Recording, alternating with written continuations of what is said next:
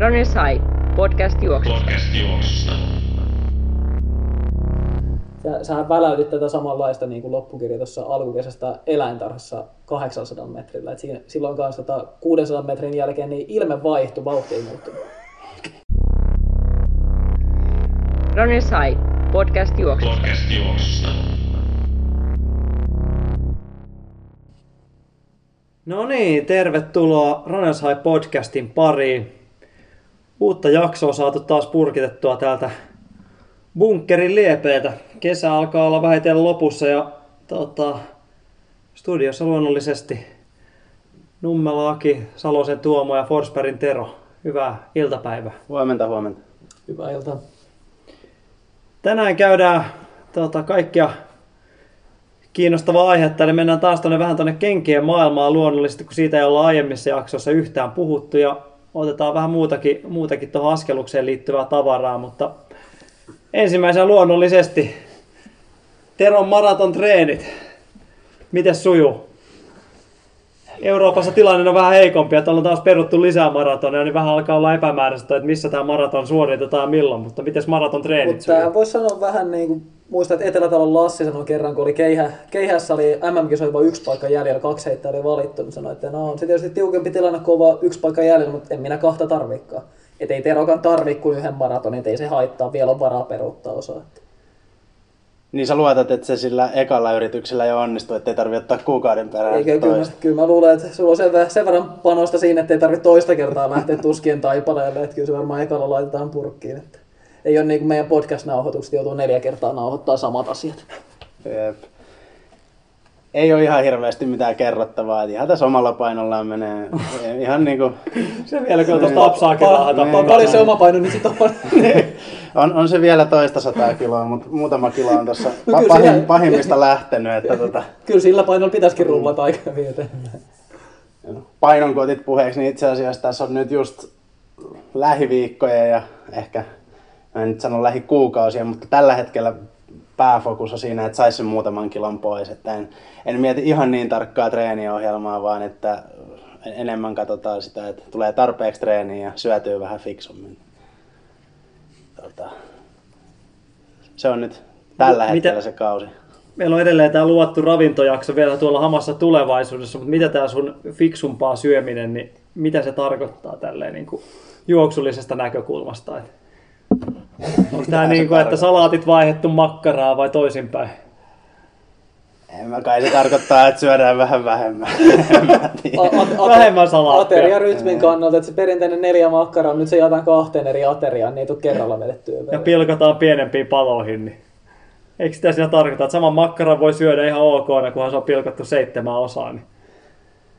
Joo, siis lyhyemmät aterian välit, että kun ottaa niin kuin makkaran siihen lounaan alkuun ja loppuun, niin eikö se tavallaan sen voi ajatella kahtena? Tämä on monia asioiden summa. Tietenkin nyt kun makkaraan päästiin, niin me ollaan aiemmin näistä niin kuin olutsuosituksista puhuttu, niin voitaisiin vähän puhua tuosta, niin kuin mikä on juoksijalle paras makkara tähän väliin. Että onko tämmöinen jauhonen vai lihasampi? Mitä Tuomo suosii tässä niin kuin kilpailukauden kynnyksellä? Onko jotain tiettyä kaivaa hihasta? Pitääkö prosentteja olla minkä verran? 4% vai enemmän lihaa? No kyllä mä niinku aika usein valitsen toki niitä, jos on niinku lihapitoisuus korkea, mutta en mä siitä osaa sanoa, tunnistaanko mä mitään eroa niissä, että onko siis paljon lihapitoisuutta tai mikä se termi on, lihan verrannollisia tuotteita tai jotain muuta vastaavaa. Mutta mä tykkään sellaista komboa, niin että osa makkaroista on tällainen niinku perusmakkara ilman mitään niinku ekstramausteita tai muuta. Ehkä siinä saa olla se lihapitoisuus. Sitten se toinen, niin joku sellainen kivan pikantti, chilipaprika, vähän juustoa tai joku tollainen, niin sitten niillä on niin tasapainottavaa. Että tollaisen aika laajan skaalan kattauksen mä valitsin tämän. Nyt ei pari viikkoa syönyt, niin mökillä olin tuossa heinäkuun puolivälissä, niin silloin saattoi makkaran syöni A-luokka mennä rikki. Paljon se nykyään on, A-luokat on muuttunut, et eihän niitä... Entä täytyisi kuoppaholta varmaan kysyä, ja todennäköisesti jos joku on Kuortaneelle menossa lauantaina, niin eikö se ainakin 4 kertaa se tarina tuu siellä kisojen yhteydessä kuuluttajalta, niin siinä se varmaan kuulee, jos oikein musta 7 on varmaan niin kuin... Voi olla kyllä. Mutta siis tällaisella niin kuin monipuolisella makkaran syönnillä saa sellaisen kivan ravintolautasen siitä Joo, no siihen mä mainitsin paprika, niin varmaan huomasin. Ja juustokin tuli. Joo, siinä on maitotuotteita ja vihanneksia. Aamupala ja iltapala, nämä kaikki menee. Sinappia sitten kastikkeeksi. Niin kyllä sillä niin kuin pyörähtää. Ei ole mitään niin kuin nimiä dropata tässä vaiheessa. Että ei ole tarpeeksi sponssirahaa ladattu. Että. En mä ole enemmän sen syömisosastolla ollut tuossa. Enemmän alkoi huolestuttaa tuossa, että hylätäänkö mun aaraa, kun Tero alkoi, niin kun aloitti kysymykset niin tälle monipuolisella kattauksella. Tuli ihan mieleen tämä Saavalaisen Petrin laji, tämä Brunbergin suukkojen, kuten nykyinen nimi kuuluu, syöminen. Ja, Vanha Simo on osallistunut ymmärtääkseni tähän kisaan. Me on Akin kanssa kerran myös otettu keskinäinen voitin sen kisan, mutta tulokset ei ollut meillä eri. Montas kymmentä me syötiin. Kyllä me monta kymmentä syötiin. Brunbergin suukkaa syödä niin monta kuin pystyy peräkkäin ilman, että syö mitään muuta väliin, mutta vettä saa juoda niin kuin jos haluaa siinä. Jos mä oikein muistan, meidän tulokset oli ehkä 14-12. Mikä kuulostaa naurettavan vähältä. Ei ollut kyllä niin. Ei mulla kyllä, ei ollut kyllä millään. Että kyllä se niin pahalta teki. Ei ollut noin paljon? Ei ollut kyllä noin paljon. Voi olla myös 13 ja 11. Mun mielestä 2 eroa, koska sen mä tuuppasin, että sitten mä tiesin, että sä enää lähde syömään sitä loppuvaiheessa. Että 2 eroa ei pysty enää silloin ottamaan kiinni. Mutta siis luulisin, että pystyi syömään enemmän. Mutta kyllä se, se 8 jälkeen oli hankalaa. Niin sitä mä mietin, että hyötääkö sitä mun makkarausyöiden aaroja. Nyt sen takia mä söin 2 eri laatua. Niin miten se tässä Brunbergin suukoissa siis? Pelkkää mansikkaa. Pelkkää mansikkaa? Joo, että mä muistan varmaan Simon kertomaa, että Saava-Pete on sanonut, että sen pitää olla pelkkää mansikkaa, koska muuten niitä pystyy syömään loputtomasti. Tämä on suora sitaatti, en ole varmaan Saavalaisen kanssa samaa mieltä, mutta terveisiä vaan. Että Saavalainen ei ymmärtäisi koskaan hävinnyt kenellekään tässä lajissa. Se on vähän samaa tavalla kuin Pekka Niskan entinen toimitusjohtaja, nyt jo edesmennyt, jolla oli tämä leuanvetohaaste. Että aina jos joku työntekijä halusi vetää leukoja, niin työntekijä veti ensin, jos toimitusjohtaja vetää päälle, veti aina yhden enemmän. Niin ymmärtääkseni Saavalainen on vetänyt Brunbergin suukko syömiskilpailu samalla tavalla, että hän syö yhden enemmän ja sitten se riittää. Et ei ole niin kuin rajojaan, ei ole testannut. Mulla rajat tuli vastaan ja ylitettiinkin jo siinä Akiin vastaan. Mutta. Ja tosiaan, jos ei Saavalainen ole nimenä tuttu, niin maratonin taannoinen Suomen mestari ainakin, taitaa olla muutamakin. Ainakin 2 vai 3 kertaa. Joo, kyllä. Ja sitten oli myös, ainakin oli, en tiedä kun vieläkin, vesijuoksun Suomen ennätys niin kestossa, pisin vesijuoksu yhtenäisesti, niin oli Suomen ennätyksen haltija. Se oli mun mielestä Tenholmin Pekalla ensin 6 tuntia 6 minuuttia. Tässäkin muistaakseni Saavalaisen nyt tulee ulkomuistista nämä sitaatit, mutta omat sanat taisi olla, että joku olisi ollut hampari lupa sitä Berliinin munkin, jos rikkoo tämän 6 tunnin vesijuoksuputken, niin sanoin, että koska olen hieman perso makealle, niin lähdin sitten yrittämään. Niin joku venti 6 tuntia ja 10 minuuttia tai jotain sellaista se oli. Tässä nyt on jo yli vuosikymmen aikaa, mutta en tiedä, kun kukaan on rikkonut sitä reilun 6 tunnin vesijuoksurupeamaa. Meinaatte sitten, että märsky sen joka päivä joku vedä sen ohi? Ei se varmaan niin pitkä. Mä en ihan mun tarkkaan muista, miten säännöt kulki. Niin vessassa ilmeisesti sai käydä ja ei sen 6 tuntia varmaan mitään syöty, mutta oltaessa ja vesijuosten ollassa. Että kai tämä on enemmän henkinen haaste kuitenkin.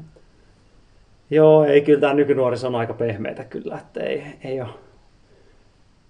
ei ole noistakaan ennätyksistä kyllä hetkeen kuullut mitään, että olisi kukaan uhannut kyllä, että jos on vaan itsekään tainnut kyllä käydä. Tämän jälkeen saa nähdä, jos vaikka niin kuin esimerkiksi kantakuuntelijat Mustafa Muuse, Tuure Haapanen Turun suunnalla innostuu tässä syksyn pimeydessä ja vetää Aurajoessa joku 7 tuntia. Ennen Kalevan kisaa olisi hyvä paikka testata. Siinä on sellainen testin paikka kyllä. Että. Joo, vesijuoksu on palauttavaa, että se on tosi palautunut kyllä. Kun. Saavalaisesta tuli myös mieleen toi, mitä Saavalaisessa ei yhdistä, mutta oli myös taannoin jaettiin tämmöinen Suomen paskin 10 juoksija titteliä oli Kalevan kisossa kiertämässä, mutta sitäkään ei ole pystynyt muutamia vuosia kyllä. Ei ainakaan omien 10 aikana kyllä mitään Kalevan kisossa pari juossa, ei ole kyllä jaossa. Olisiko Jyväskylässä ollut? Olisiko siellä takalla saattanut tuoda vielä jonkun. Joo, se mulla jonkun vähän sellainen mielellä, että silloin olisi vielä niin pukuhuoneessa. Mutta alkuperäinen pysti ainakin jää jollekin retkelle. Että sitä ei ole koskaan päätynyt sitten enää joltain vuonna takaisin. Mutta tämmöinen hieno perinne on tässä viime aikoina katkennut. Että siinä oli muistaakseni tämmöinen politiikka, että viimeiseltä sieltä ei saanut keskeyttää Kalevan kisojen 10, mutta sitten tosiaan se päätyi siihen, että jengi otti niitä semmoisia välikirjejä, että otti sen verran kirjeet, että nousi tokaviikaksi, sen jälkeen keskeytti kisan, kun oli vielä niin kuin sallittua tämä keskeyttäminen. Hienoja perinteitä, mutta osahan niistä myös tietenkin luonnollisesti pahoitti mielensä. Varmaan nykypäivänä pahoitettaisiin vielä enemmän. Näinhän se taitaa olla. Kyllä se puheissa toki on joka vuosi. Että, on. Että se, pokaali on muuttunut symboliseksi tässä. Niin, Oliko se Valido, joka oli paskin viime vuonna? Muistaakseni näin. Nostin sitä itse esiin somessa sen verran, että mä luulen, että näin oli. Että ei pääse puolustamaan nyt toisaalta titteliään sitten, mutta... Itselläkin vähän huolestuttaa, että nyt on tosi päässyt vähän juoksemaan, mutta vähän kunto kyllä rapaa, että katsotaan. En mä nyt viimeiseksi kyllä varmaan lupaa kyllä jääväni, mutta ehkä hyvä, ettei pysty ole kierrossa kyllä. Että... Se on näin. Se on vaan aika vaikea yleensä ennustaa, että kuka viimeiseksi jää. Hellekympiin kun laittaa, niin se voi olla aika yllättäväkin. Että...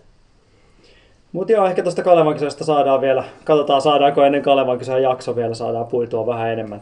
Kalevan kisan jälkeen on helpompi ottaa mitallisteja, että se voi olla, että me säästetään sinne. Sekin on totta, mutta tosiaan... Heti sunnuntai-iltana esimerkiksi alkaa osumaan jo paljon paremmin ne veikkaukset. Että... Kyllä, se on totta kyllä, mutta pari viikkoa on vielä kisoihin aikaan. Mitäs muuta meillä oli tänään? Kengistä piti vähän jutella ainakin, että tuossa...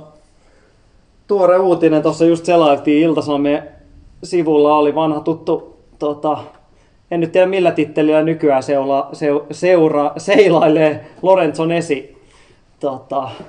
Ainakin kova valmentaja noita tapahtumia. Taitaa olla päävalmentaja, onko Studentternas seuran nimi, ja sitten vastuuvalmentaja tai henkilö sitten maantielajeissa Ruotsin yleisurheiluliitolla.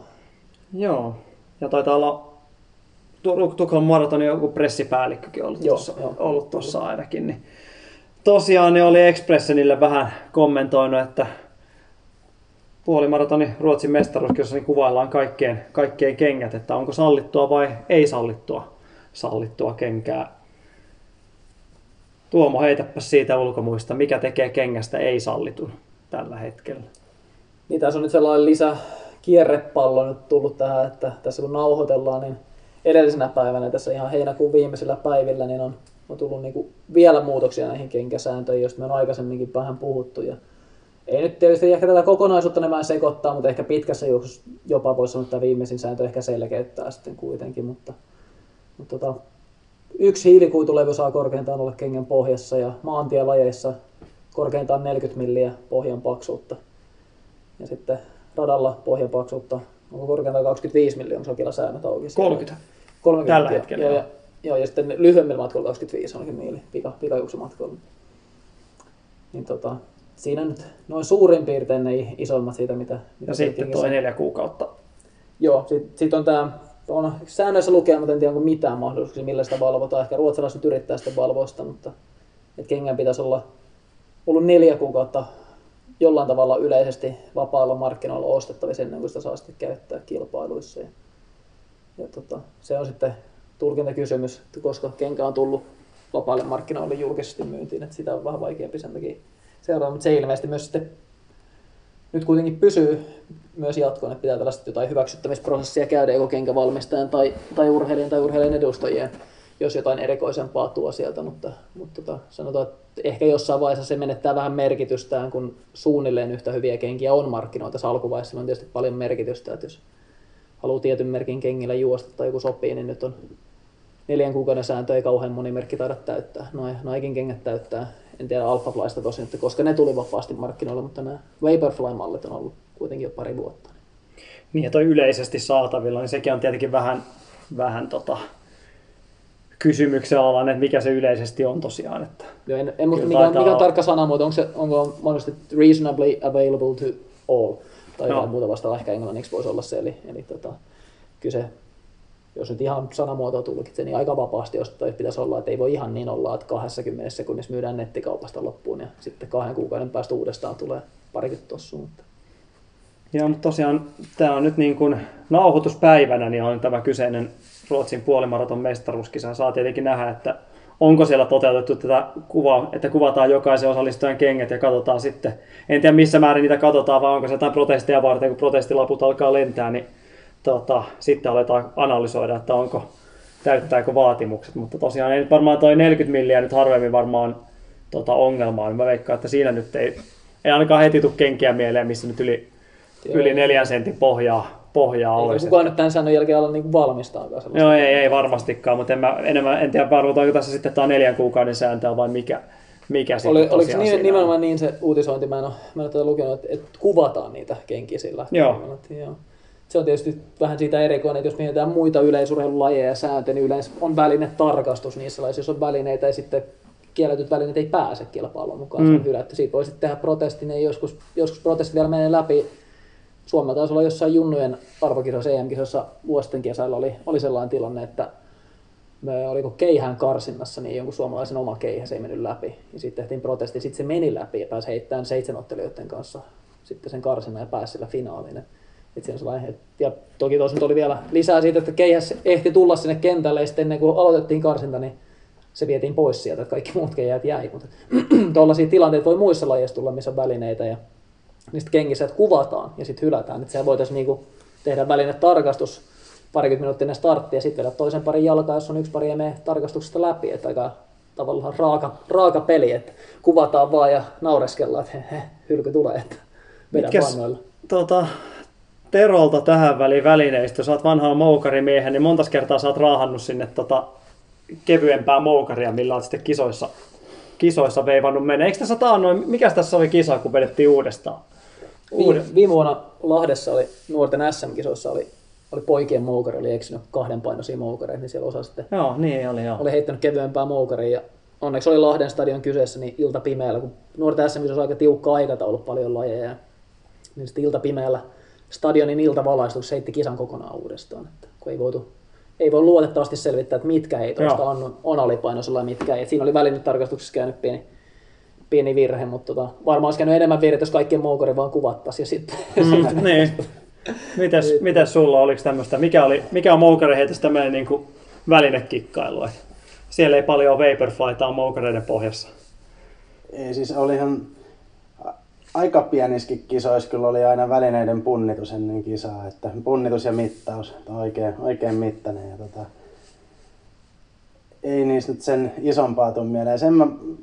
Sen mä muistan, että jotkut, ei varmaan tällä tasolla, vaan jossain kohtaa huipulla oli kikkailtu silleen, että se ei ollut, se oli kahta eri metallia se pallo, painavampaa siellä kauemmassa päädyssä, jolloin moukarin painopiste meni siitä pallon keskikohdasta pidemmälle, jolloin sai tavallaan sen siitä sitten, en tiedä, sentin vai senttejä vai kuinka paljon hyötyä, mutta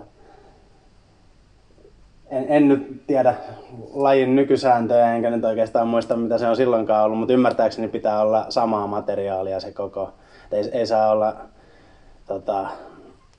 terästä ja mitalia.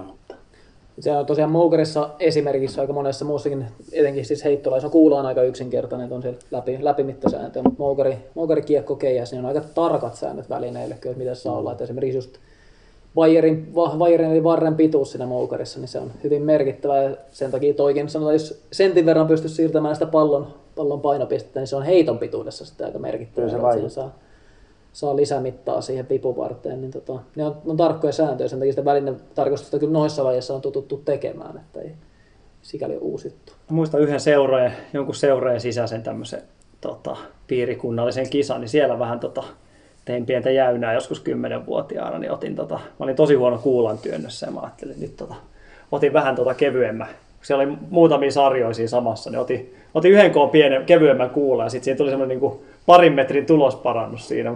Kyllä mä sen jälkeen sanoin, että kyllä nyt oli kevyempää kuulaa oli kehissä, mutta se oli tämmöinen, niin vähän testasin tosiaan. Että en muista, että olisiko jotain yli 13-vuotiaana ollut. Että se on varmaan 5 metriä saanut sen lentämään, kun normaalisti se oli 3 metriä se kuulatulos. Niin. Tästä tahallisesta vilpistä ratsasta nyt aasinsillalla siihen Noah Lailson juoksi tässä muutamia kilokaperin vähän vajaamittaisen 200 metrin tässä virtuaalikilpailussa. Niillä oli tuulen takia, mä en ihan tarkkaan nyt ymmärtänyt tätä hommaa, tuulen takia juostin niin kuin tavallaan takasuoraan 200 metrin. Mutta lähtötelineet vietiin vahingossa nelkun lähtöviivalle ja silti se oli vastatuulen se juoksu. Et ei se niin kuin millään mittarilla tuubiin mennyt tämä homma.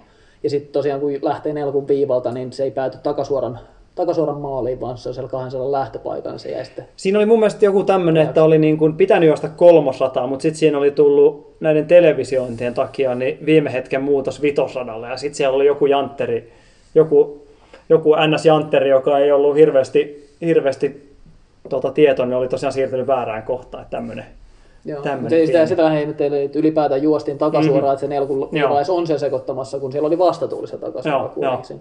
Mä oon kerran nähnyt Etelä-Afrikasta tällaisen paikallisen GP-kisan, missä miesten kasilla Mulani Mulaudi 2 kertaan meni paikoillaan komennon jälkeen, hän oli kakkosradalla, niin meni nelkun lähtöviivalle eikä kasin lähtöviivalle, eli haki sitten 3,5 metrin hyötyä. Okay.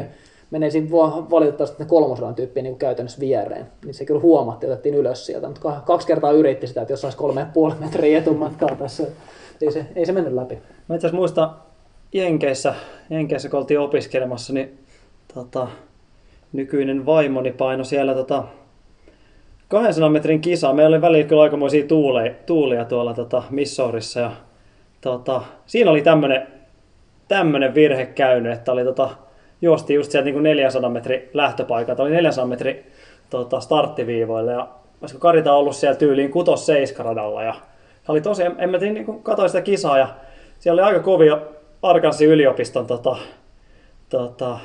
pikajuoksijat oli tullut siihen ihan niin kuin maan parhaimmista. Mä ihmettelin, että kun oli 50 metriä tai tultiin siihen niin kuin suoraan puoleen väliin, niin Karitalo oli edelleen semmoinen niin kuin ihan hirveä johto siinä. Ja tuli tulokset taululle, niin 2.3.30. Ja sitten siellä alettiin vähän tsekkailla, mikä kuvio tässä on. Ja siellä oli muutkin veti ihan hirveitä aikaa. Oli siinä kovat myötätuuletkin.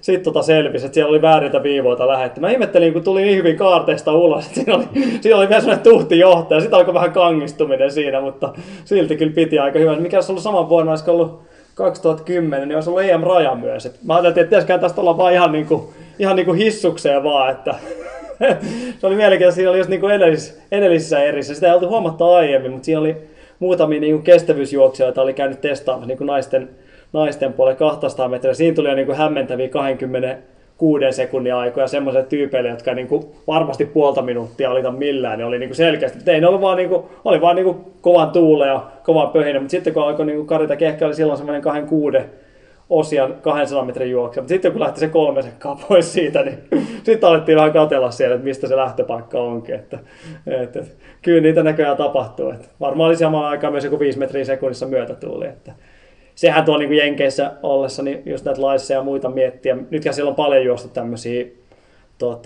koronakisoja paineltu. Kuinka tilastokelpoisia ne on? Onko ne? Päätyykö niihin tilastoihin? Kyllä, siellä ihan virallisia kisoja on järjestänyt näin. Okay. Niillä on ollut nyt sellainen paine siellä aika monella, että oliko Norman juossut, jos 100, juoksi alle 10 sekunnin. Ja on siis kuuluu siihen harvinaisen joukkoon 102 nelkku, että on alle 10, 20 ja 44 sekuntia. Niin sen päälle juossut sitten 60, 200 ja 300 ja 150, tai siis juossu ei juossu osa niistä matkoista hölkännyt, ja siellä on muitakin, oliko se kaikki Niken urheilijoita mukana. Niillä on ilmeisesti sopimuksessa sellainen ehto, että 10 kisaa täytyy joka vuosi juosta. Okay. Nyt alkaa olla vähän tiukka tilanne, ja kukaan ei viitti riskeerata sitä diiliä sen takia, että ei täyttäisi tuota ehtoa, niin ne on erillisiä kisoja. Järjestetään samalle kentälle, samalle päivälle, ja sitten juostaan tuollainen 5 pikamatkaa saman päivän, että saadaan jotenkin teknisesti täytettyä se 10 kisaa tälle vuodelle, tai mikä ikinä se kisamäärä onkaan. Mutta tällainen uutinen oli. Kai ne ihan virallisia kisoja on, mutta siellä on nyt olisiko ollut Normanin 300, mikä vei yli 45 sekuntia tai melkein 50 sekuntia. Siellä on niin päänahkaa tarjolla jenkkipikajuoksusta maailmantilasta, jos niin kiinnostaa käydä nappaamassa. No se vaan vähän epäilyttää. Oli just siellä sanomassa, just noin niin tuulilukemat muistaa itse siellä, kun kisoja veti, niin kyllä se tuulimittarien lukeminen oli kyllä välillä sitä tasoa, että saattoi olla oikeasti se lähemmäs 10 metriä sekunnissa myötätuuli, mutta tauluun ladattiin yllättäen 1.8 ja 1.5, että se oli niinku ihan niinku selkeätä, joko se oli niinku, siihen oli monesti vaan saattoi olla joku tyyli opiskelija lykätty siihen tsekkaamaan sitä, sitten se oli ihan niinku järjestelmällisesti ihan niinku rehtiä kusetusta kyllä, että sehän olisi vähän aiku juostaa tuolla niinku, juostaan kaikenlaisia kisoja, niin eihän siellä kukaan tiedä tietenkään mitkä ne myötätuulet on sitten, että se on tossa vähän, samahan se oli monissa muissakin lajeissa kyllä, mutta näin siellä, mutta se kisoja kuitenkin vedettää kovia tuloksia, niin mikäs siinä? Että tuossa tuli ihan väkisinkin mieleen erään tällaisen suomalaisen nykyään maratonarin Nummelan Akin 200 metrin ennätys. Helsingin eläintarhan kentällä, muistaakseni HKV järjestämissä kisoissa juosta tuulilukema plus 1,9. Sattumaa. Onko tämä pelkkää satsumaa? No muistanko silloin, kun mä sanoisin, että kyllä oli kovemmat tuulet oikeasti, mutta Mattila Ilkka legendaarinen tuulimittari. Terveisiä Ilkalle, jos kuuntelit. Joo, Mate tuli siinä kisan jälkeen sitten, että tuli siinä, että Aki, että otti sulle muuten hyvät tuulet, 1,9. Kyllä mä siinä kiittelin kovasti, että 0,1 alle tai sallittujen sisällä. Oli kyllä hyvä puhuri kyllä, että pakko myöntää, että en mä veikkaa, että kyllä siinä vähän kotiin päin vedettiin, mutta toisaalta Mate, jos kuka tiesi, miten tuulimittari käytettiin, että mutta en tiedä, että kyllä se Jenkeissä olisi sekin mennyt läpi, että sama kai se, missä ne tuloksessa juokseet. Toisaalta Virtasen Tapsa taitaa olla joku 2.3.30 aika, mä en tiedä mikä puhuri siellä on ollut taustalla. Mutta on Tapsa sua 14, jos saa kovempi toi satanenkin, kyllä se täytyy vähän kovempi kakkonen ollakin. No joo, mutta tässä kikkaus me päästi kauas tuosta moukarista, eli kaikkien lempiaiheesta. Siitä tuli mieleen, että siis, sehän on niinku yleinen, jos tämä painopunnitus, mistä Tero tuossa siis välineen, ei Teron punnitus, jos se ei mene läpi, se olisikin, jos Teron punnitus ei menisi läpi. Ei pääse kisaan mukaan, nyt on väärä tullut.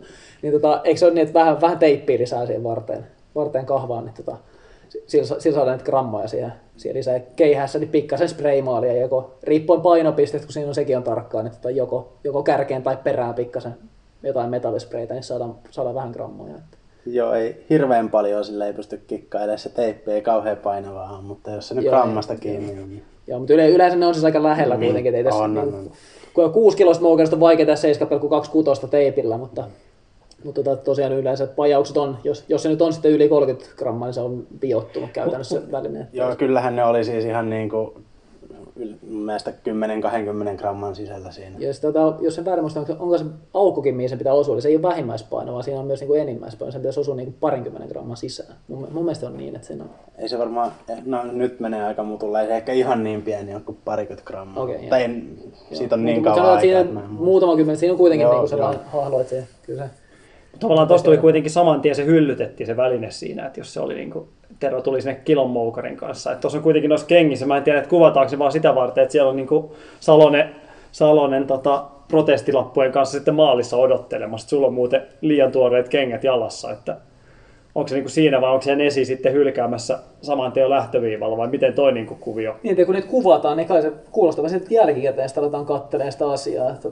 Nyt välinetarkastus. Normaalisti tosiaan, että jos väline menee läpi, niin se menee läpi. Jos ei mene, niin se vähän ehkä riippuu kisasta, niin silloin on mahdollista tehdä jotain. Siis lähtökohtaisesti välineelle ei itse saa tehdä mitään. Et sen takia, jos ei se jossain kisassa mene läpi, niin sä et sillä kerralla se ei mene läpi, vaan että seuraavalle kerralle voit yrittää tehdä toivoa parasta, että se menee. Et kyllä tuo kikkailu on aika niin kuin estetty, mutta meillä saa sama. Se on vaikka triathlonissa, jos siellä on sääntöjä noista aikajotankojen pituuksista ja tuollaisten kauhean hyvin niitä tunne, mutta on kuullut sellaista tarinaa, että joskus on liian pitkää nojatankoa ja sitten jos ei satu olemaan metallisahaa siellä paikan päällä, niin sitten aina on vaihtoehto ottaa nojatanko pois ja ajaa käyräsarvilta ja siinä tulee aika paljon takkiin aerodynamiikassa sitten. No. Tuossa meillä on Helsinki Maraton tulos 22. päivä, niin pitäisikö meidän siellä alkaa kuvailla kaikkeen kengät? Miltä se kuulostaisi? Ei, sehän ei pitkään kestä, ne kuvaa sen lähtöviivalla, niin kun laittaa videokameran laulamaan. Se on toinen juttu, että näkee, että kenen kengät ne oli, mitkä siinä oli, näytti pahalta. Että. Se on mukava siinä maratonin maalissa, kun sieltä tulee 4 tunnin jänisryhmä niin maaliin, niin siinä alkaa hylätä porukkaa sitten. Että. Kävelytuomari tyyli punaisen laikan kanssa vetää sieltä maalin suoralta vaan. Että. Sulla oli milli liian paksua nimpusta jalassa tänään. Että. Röntgenlaite tuossa lähtöviivalla näytti, että 42 millissä tuli. Että. Ja siinä on kuitenkin 4 tuntia aikaa analysoida niitä valokuvia. Että. Niin, sehän on toisaalta kyllä ihan mielenkiintoista. Eli voi jostain ilmoittaa nyt tässä vaan, että meillä on Helsingin Maratonilla röntgenkuvaus. Kaikki kengät kuvataan. Toi kuulostaa mun mielestä kyllä ihan järkevältä. Että katsotaan, pystyykö toteuttaa tommonen kuvia.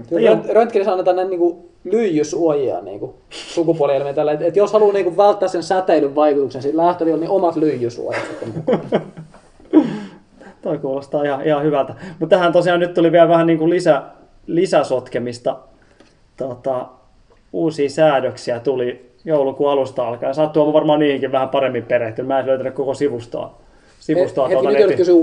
netin syövereistä. Eli joulukuun alusta tuli jotain uusia muutoksia, erityisesti piikkareihin tai radalla käyttämiin.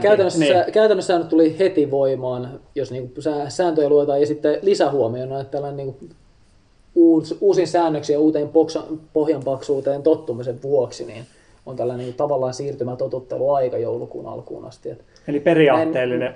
Joo, se periaatteessa voi sanoa, että tulee joulukuun alusta voimaan, näin mä sitä itse luen, mutta ehkä se on se sääntö tekstin teknisyyden vuoksi on helpompi kirjoittaa niin, että tämä sääntö on heti voimassa ja sitten huomioida, että tässä on tavallaan siirtymäaika. Jos me katsotaan sitä sääntöä ensi heinäkuussa, niin on se tietysti parempi sääntöteksti, jos siinä on, että se on ollut voimassa siitä alkuperäisestä päivämäärästään lähtien ja sitten se erityishuomio ei vaan enää päde silloin. Että... Eli siinä periaatteessa yli 800 metrin matkoilla niin rajoitus pohjan paksuudesta on 25 milliä. 800 metriä ja yli. 800 metriä ja yli, okei. Okay, niin 800 metriä oli okay. Muistaakseni niputettu joo. Samaan kuin... Eli 25 milliä, sitä paksumpaa pohjaa ei saisi enää olla. Ei sen mukaan. Ja se oli todella aika erikoinen, koska se oli tosiaan uutisessa viitattiin tavallaan näissä ratamatkoissa siihen, että muutos tuli track spike, eli piikkareihin.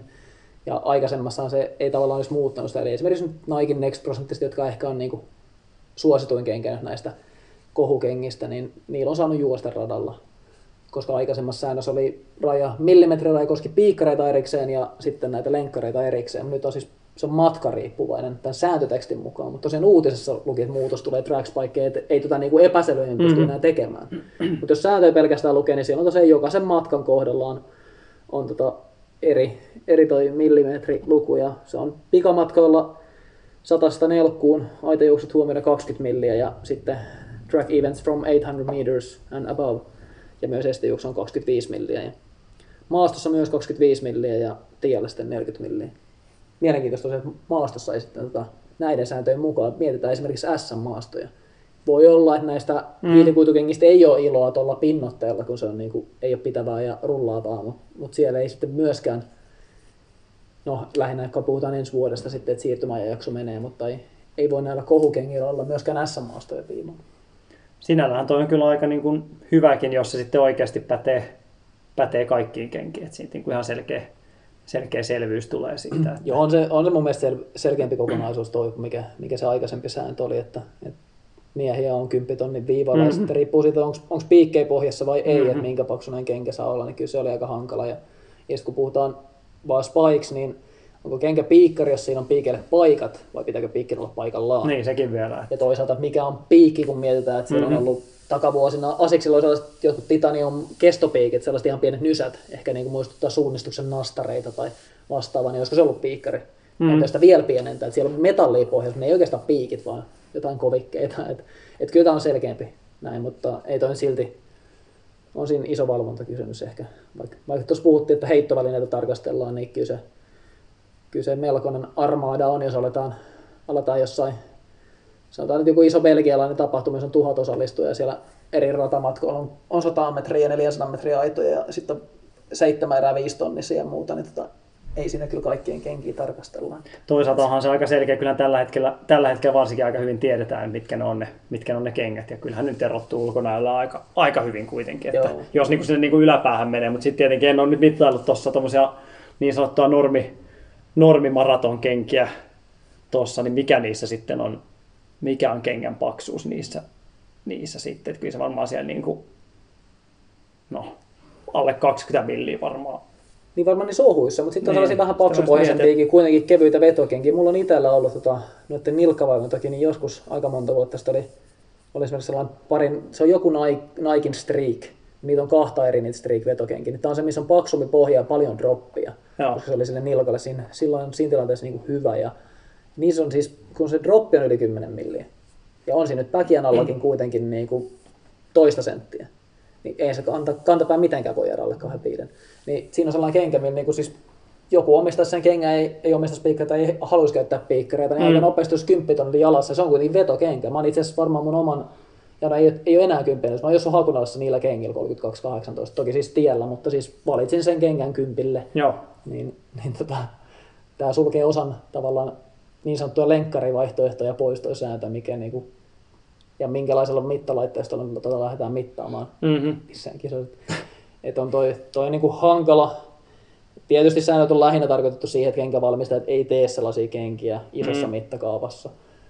Että ei niitä ole tarkoitettukaan siihen, että Berliinin maratonilla katsotaan 4 tunnin 40 juoksijoita, että onko 40 vai 44 milliä pohjassa, mutta jo, jossain se rajanveto sitten tulee, että saako maan mestaruuskisoihin osallistua tuollaisella vai tällaisella kengellä. Ja jännä nähdä, mihin suuntaan mennään, mutta sääntöjä ainakin on, jos joku niistä jotain ymmärtää. On, no aika sekava. Nythän oli itse asiassa ensimmäisiä näitä Niken Dragonfly vai millä nimellä se oli näkynyt tuossa jo somessa, mitkä on vähän jo tällä niin kuin limiteillä mennään. Et en mä tiedä, niitä ei varmasti koskaan saa käytännössä. Niitä ei ole julkaistu vielä ja ne alkaa olla kielletyt sitten joulukuun alusta, mutta on ne kiva olla. Ilmeisesti nyt on kuitenkin myyty joku pieni erä, jossa netissä näin mä kuulin, mutta en tiedä tarkemmin. No, eli käytännössä niitä ei saa 4 kuukauttahan tässä hujahtaa, jos se nyt on jossain vaiheessa julkaistu, niin itse en ole kyllä julkaisua missään nähnyt. En mäkään, mutta niin mä kuulin, että olisi kuitenkin pieni erä myyty.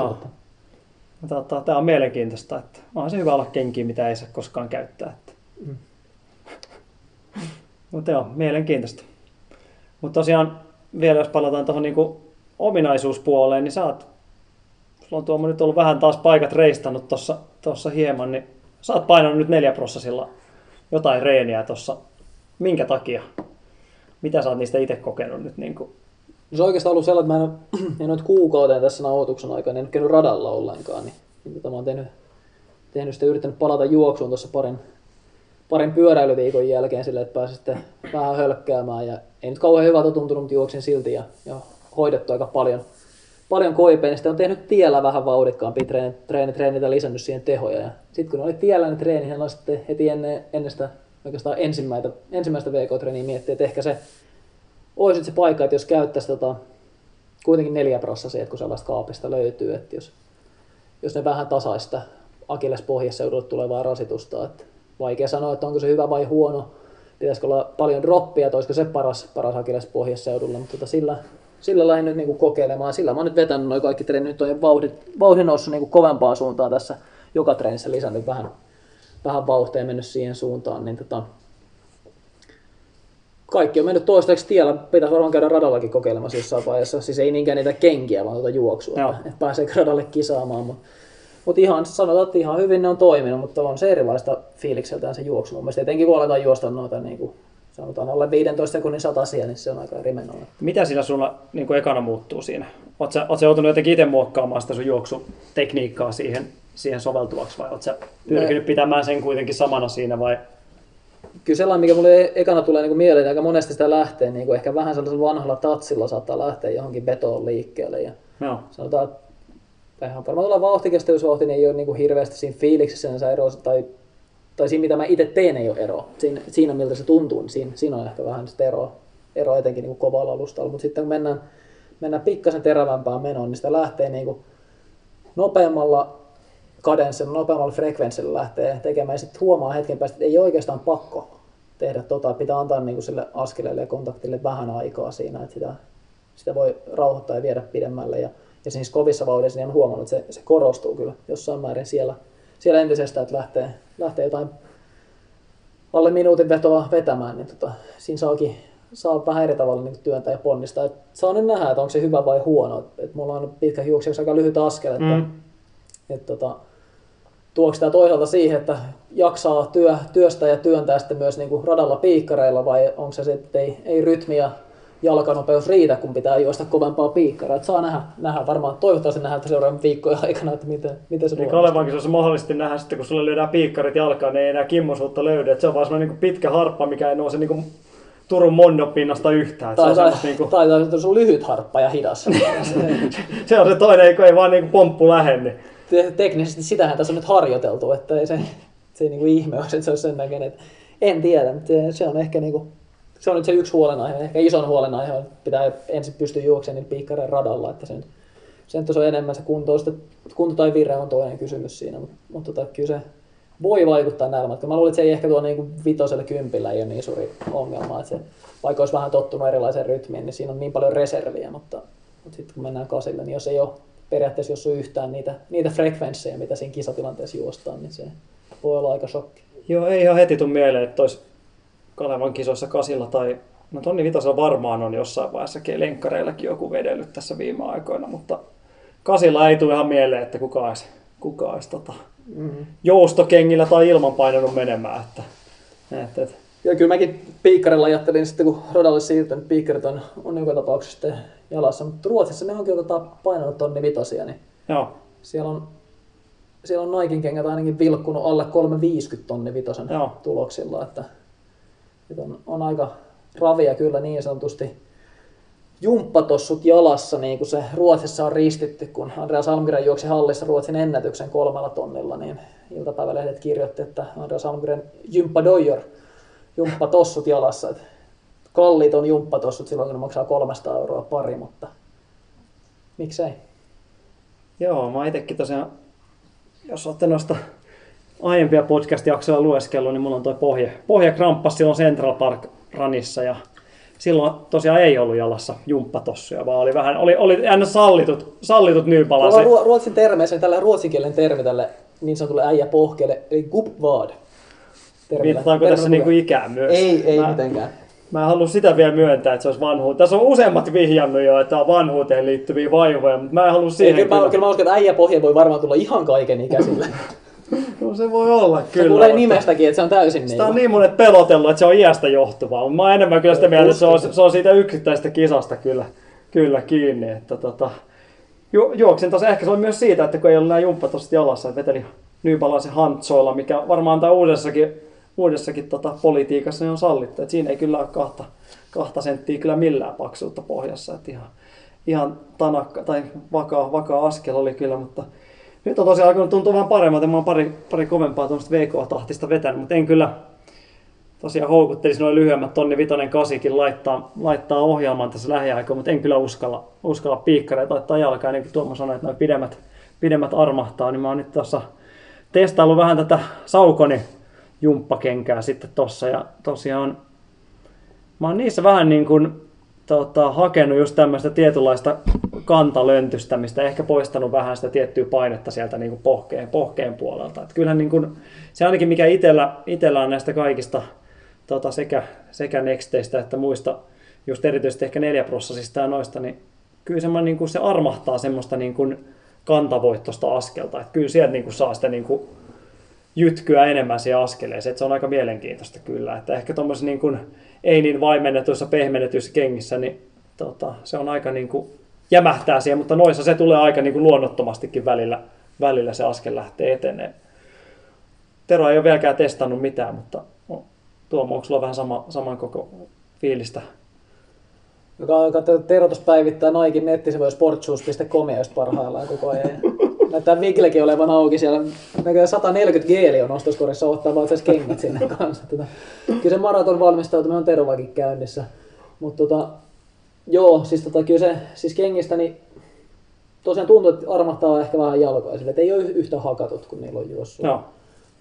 Se voisi, ainakin teoriassa voi sitten mahdollistaa, riippuu tietysti vähän, että mikä on oman tällaisen juoksumäärän tai juoksuharjoittelun kuormituksen niin kuin rajoittava tekijä, niin voisi jossain määrin lyhyempää harjoitusväliä tai tiukempia maratonharjoituksia tai jotain muuta tuollaista, niin saattaa jopa niin kuin tietyllä osin osallistua siihen palautumiseen lihashuoltoon sillä, että siinä säästellään. Ja ehkä sitä nyt, jos jossain vaiheessa ehkä ihmeteltiin, niin kuin sanotaan puoli vuotta, vuosi sitten sitä, että ainakin etenkin Ruotsissa, joka nyt on ehkä tässä asiassa ollut edelläkävijä Suomeen, että siellä on paljon ollut aikaisemmin noita kenkämalleja saatavilla ja on niitä paljon käyttänyt, niin porukka juoksi aika paljon treenejä. No. Myös niillä. Ehkä alkuun vähän ihmeteltiin sitä, että 300 € kenkäpari. No. Ja vähän ehkä sellaisia fiiliksiä tai huhuja, että ne ei välttämättä kuitenkaan kestä ihan hirveän pitkään tai tuntemus muuttuu. Sitä on tainnut jotkut 4-prosessit juostoja sillä, että on vähän niin kuin lötkönollainen fiilis, vaikka treeneissä meneekin. Niin tavallaan vähän kysymys siitä, että kannattaako niitä tuhlata treeneissä vai säästää kisoihin, mutta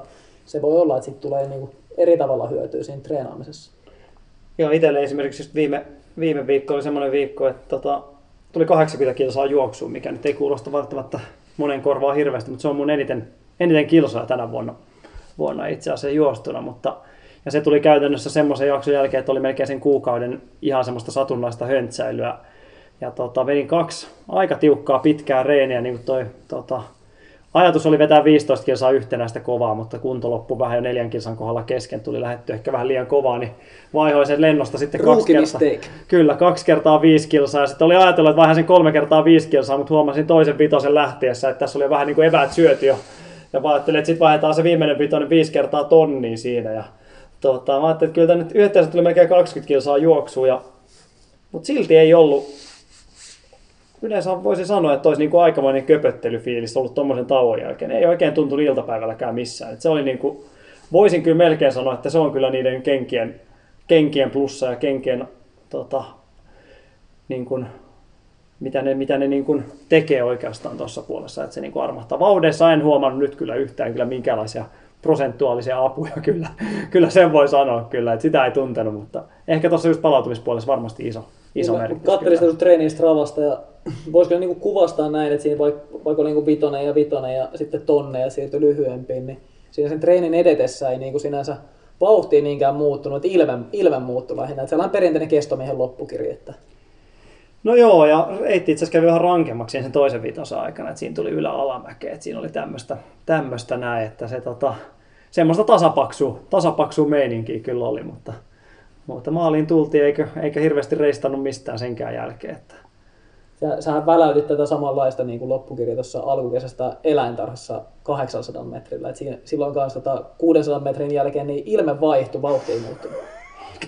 Vauhti muuttui tosi hidasta. No kyllä se joo, saattaa olla, että siellä jopa muuttui vauhtia. Kyllä se hidastaa aika pahastikin kyllä. Oli vasta tuuli. Että se melkein no joo, sekin. Tuulimittari kääntää se taas niin kuin kakkosen ennätysvuosiin. Että. Sinällään tämä vanhuuspohja voisi viitata, että jos tommosen 800 metrin jälkeen alkaa pohkeet reistata, niin kyllä se niin kuin ehkä on vähän niin kuin viittaa se, että eläkeikä saattaisi kutsua. Mutta toisaalta mulla oli aika hyviä 2 treeniä siinä, millä me niinku edelleen niinku tämän kesän ehkä niinku pelasti ne 2 treeniä siinä. Et oikeasti näytti vielä, että jotain vauhtia löytyy vielä, mutta kyllä tällä hetkellä ollaan vähän pohjammalla kyllä, mutta katsotaan mihin se siitä menee, kenkien kanssa tai ilman. En tiedä, että mitä tässä uskaltaa sitten Kalevan kisoihin, mitä kenkää uskaltaa laittaa jalkaa.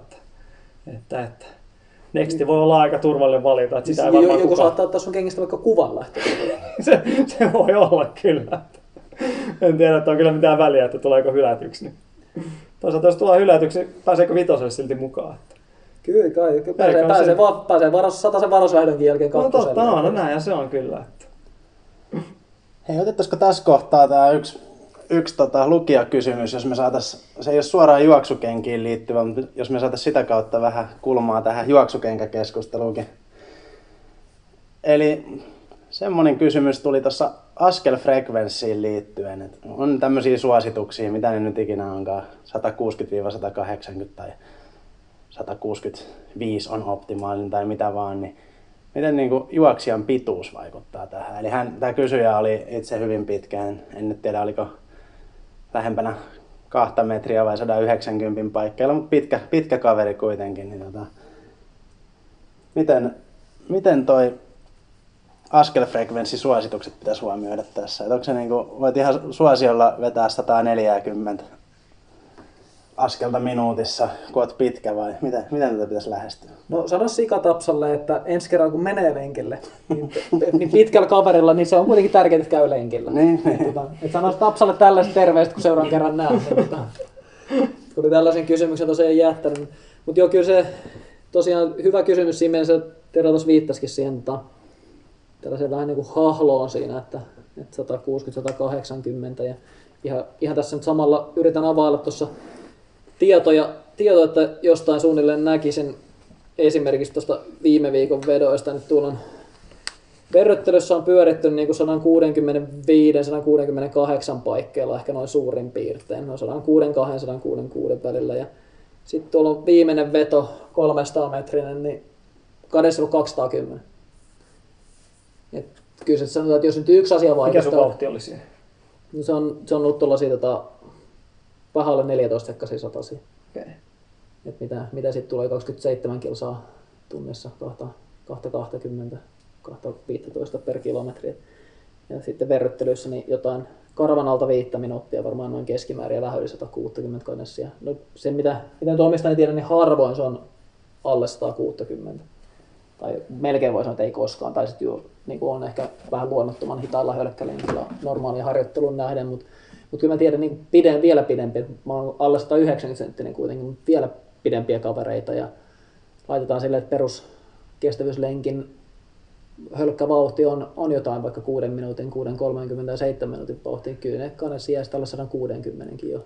etenkin pitkillä kavereilla aika vaikea ja epätaloudellinen niillä on tikittää sitten pitkillä koivilla sen tiheämmin. Että kyllä se pituus vaikuttaa aika paljon siinä. Et en tiedä, onko Akilla, onko alle 170, jos menet edes kevyelle lenkille. Ei, kyllä se siellä 170 varmaan niin kuin keveimmillään pysyy, tai kevyemmillä lenkillä pysyy kyllä sitten tietenkin. Jos itse asiassa katselin vähän noihin kenkäpolitiikkaan vielä, niin katselin näitä mun äskeisiä vitosen vetoja tossa, niin mulla on niissä pyörinyt tuolla niin kuin on pyörinyt siellä tuommoisen 178 nurkilla, mikä on itse asiassa, jos aiempien lukemiin verrattuna, niin on jopa aika alhaiset lukemat, mistä mä tosiaan vähän syytän ehkä näitä kenkiä samanaikaisesti ja vähän ehkä sitä, kun olen ehkä tietoisesti hakenut vähän sitä, muuttanut askelta, ettei se ole niin rasittavaa se pohjeseudulle, niin mennyt vähän tuommoiseksi löntystämiseksi tietenkin, mutta tavallaan samaan aikaan siinä on se, että nämä kengät ehkä mahdollistaa sen, että sieltä tulee se pomppu, niin se voi mahdollistaa vähän semmoisen niin kuin löysemmän, rennomman askeleen. Et kyllä mä sanoin, että tuosta ehkä semmoinen niin kuin 4 askelta minuutissa voi olla niin kuin normi aiempiin lukemiin niin kuin lepposampi toi tahti. Et siinä on mennyt vähän löntystellyt, vähän hitaammalla temmolla, minkä mä ehkä samaan aikaan myös huomasin silloin, kun enemmän juoksentelin noilla, just noilla 4-prossasilla silloin aiemmin, niin se myös se löntystely tarttu vähän siihen normijuoksuun, mikä tietenkään on mun mielestä hyvä asia sitten. Että jos ei saa sen niin kuin pientä ekstraponnistu pomppua sieltä, niin silti sä painat siellä löntystelle menemään, niin se on tietenkin vähän se ongelma, että jos sä koko ajan vaan treenaat tuollaisella niin kuin hieman spesiaalikengillä, niin ehkä se, niin kuin se rähinä unohtuu sitten. Että niin, siinä on vähän sitä samaa, mitä itse mietin siihen ratajuoksuun, että tavallaan tottuu erilaiseen kontaktivaiheeseen kuin mikä sitten tulee niin kuin muilla kengillä tai muissa vauhdissa tarvitaan. Katoin tuossa oman vauhtikestävyystreenin myös, 172 ja 176 välillä on näköjään pyörittä. Siinä on melkein sanoisin, että kyllä siinä samalla tavalla, niin kyllä se muutama askel per minuutti. Mikä vauhti on siinä ollut? No, siinä on oltu niin kuin 3:40, 3:28, jotain sillä välillä. Mutta kyllä mä sanoisin ihan hatusta heittämällä, että tosiaan jos ei ihan 180 noissa vauhdeissa, en ehkä riko, pitää mennä 3:20 pintaan tai alle, niin kuitenkin 176-178 ehkä ennemmin, niin siellä kyllä vähän niin muutama askelta ehkä uupuu noilla kengillä tuossa, mutta toki myös asfaltilla ja tasainen reitti, missä ehkä pääsee sitten jalka huilaamaan muutenkin verrattuna, että sama vauhti vaikka hiekkatiellä, niin varmaan rouhis vähän tiheämmin.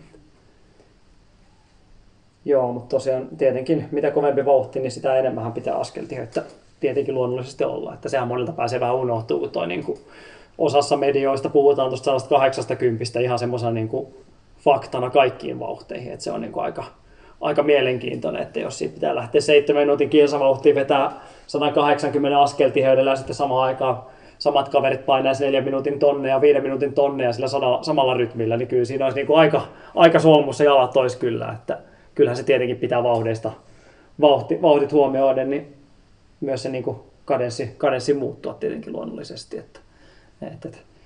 Eikö se Usain Boltilla ollut 240 kutakuinkin taisi olla, kun on 100 painanut, niin onhan se aikamoista pyörittelyä. Että iso äijä, niin ei siinä kannata ihmetellä, että jos sen askeleen saa pyörimään, rullaamaan siihen malliin, että miten se aikakin on tommonen kuitenkin maalissa. Että kyllähän siinä. Ja se ei tietenkään tule pelkästään ihan niin kuin. Kyllä siihen pitää vähän hommiakin tehdä, että semmoisen rähinän saa päälle. Että.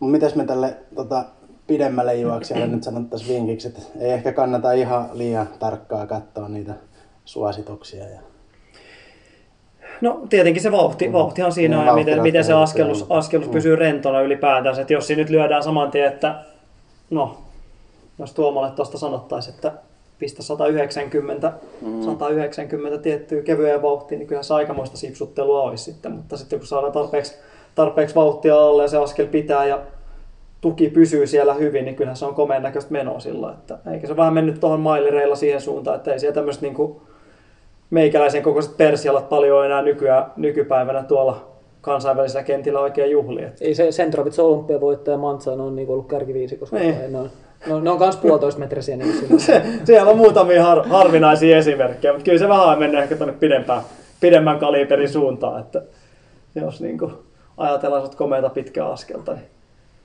Joo, kyllä tosiaan. Ja sitten ne muutokset, niin Aki nyt laittoi tuossa jo 190, mutta jos mä tuolta 106-3 laitan tuon kevyen lenkin kadenssin 168, niin se on valtava.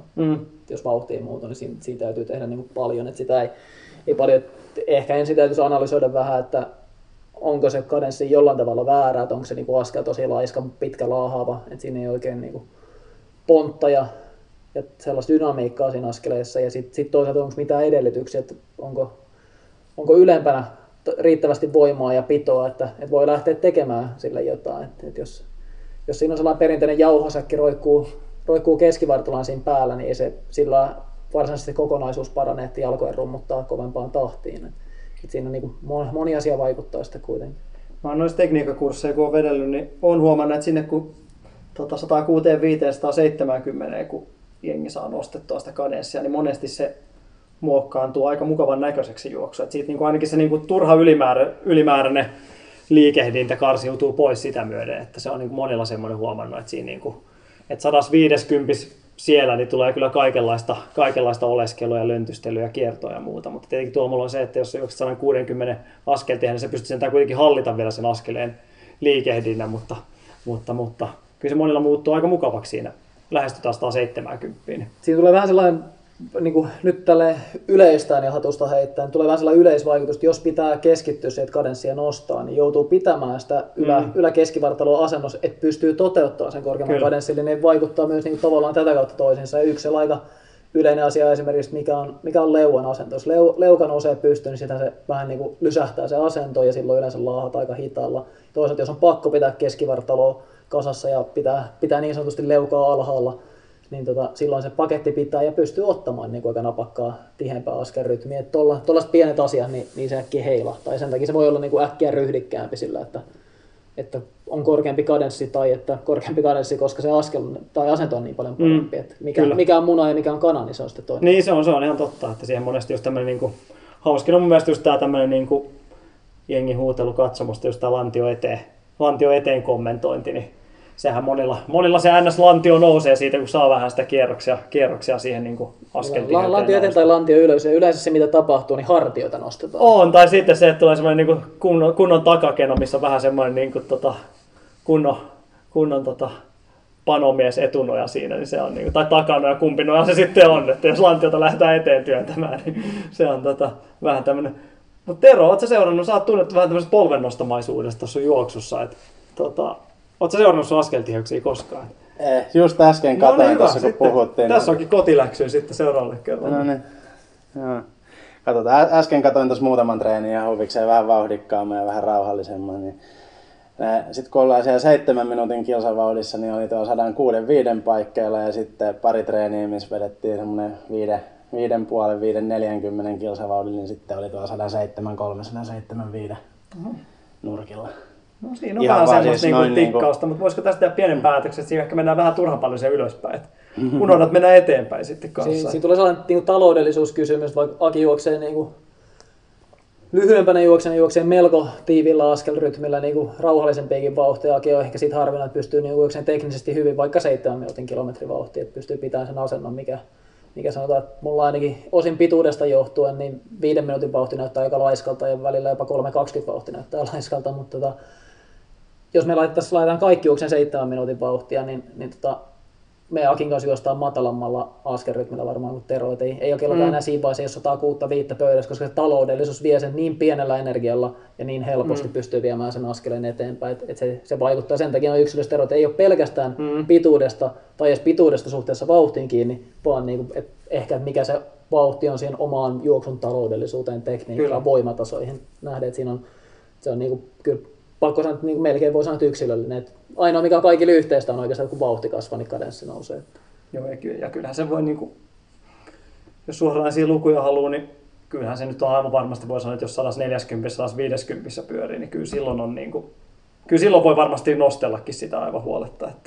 Että se on semmoinen, että harvemmin 140 askeltiheyksillä on nähnyt kovin tehokasta askelusta kyllä missään. Että sitä voi ehkä kuitenkin aika luottavaisin mielin kyllä, mutta tosiaan ihan yksilölliset siinä mielessä kyllä, että ei ole mitään tarkkoja faktaisia lukuja kyllä. Mutta ihan mielenkiintoinen kyllä tuommoinen niin pieni juoksutekninen seikka, mitä voi vähän seurata siinä omassa tekemisessä kyllä. Että. Ei löytynyt mitään magic bullettia tästä nyt kenellekään, mutta En mä sinällään, mutta kyllä se niin kuin yleisesti voi sanoa, mitä noita niin kuin meidän juoksukoulujen osallistujia katsoo, niin kyllä se on niin kuin iso ongelma on monille se semmoinen niin kuin lompsiva ja löntystelevä niin kuin askelus. Että kyllä se niin kuin monella tehostaa sitä, kun vähän lähtee jo miettimään sitä, että se pyörän saa vähän pyörimään siinä, niin kyllä se jo niin kuin tehostaa aika paljon.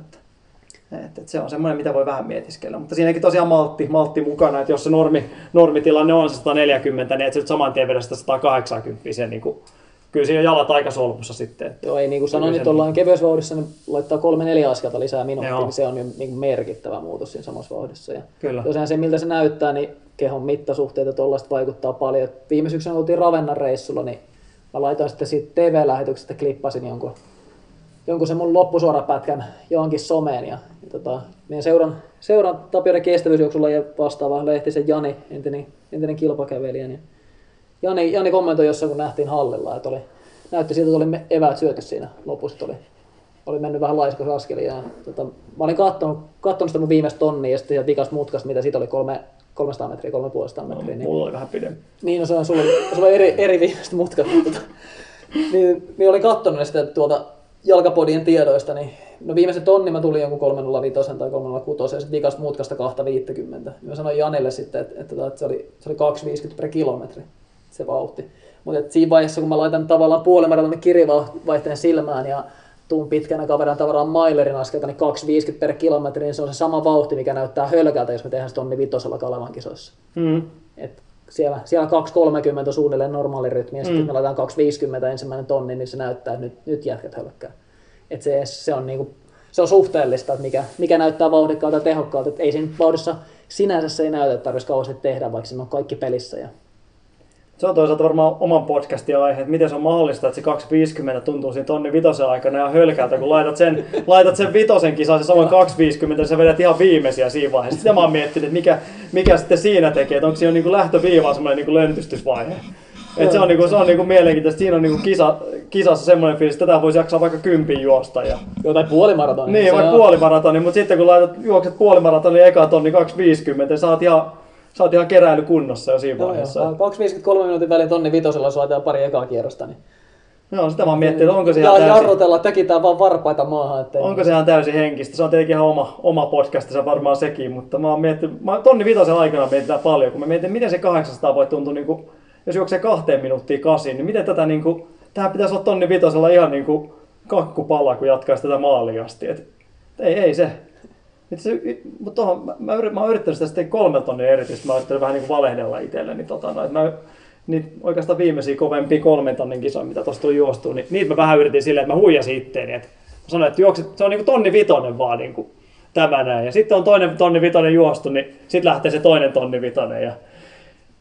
No ei se nyt ehkä ihan niin helppo ollutkaan huijata itseään siihen, mutta yhden kisan sain toimimaan Belgiassa aikana aika hyvin noin. Musta kerran yksi sikatapsa, niin se teki tämän maratonilla oli Ljubljanassa. Että se valehteli itselleen, että se on vaan puolimaratoni. No sit se oikeastaan puolimaratoni, kun on kurvas maali. Ja se oli vaan puolimaratoni. Se sikäli onnistui ihan hyvin se huijaus siinä itselleen. Joo.